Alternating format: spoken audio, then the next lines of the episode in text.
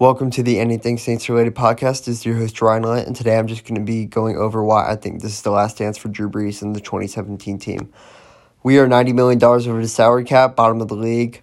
Um, this is the last dance for not only Drew Brees, but the 2017 team because we are not going to be able to re sign everyone.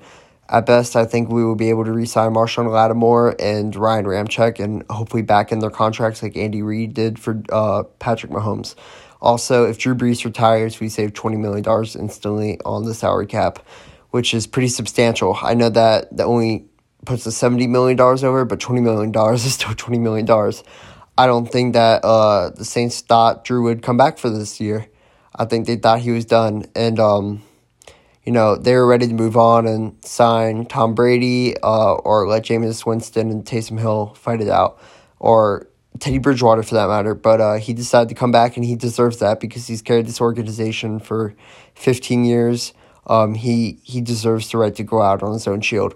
So you know he got to come back. He's been playing, but I, I think this will be the last year. He I know he signed a contract for two years, but he has his NBC commentating job that he signed a contract to for whenever he's done with football. He can go there and he's probably going to earn more money commentating than he is playing than he did playing football, which is mind blowing to think about.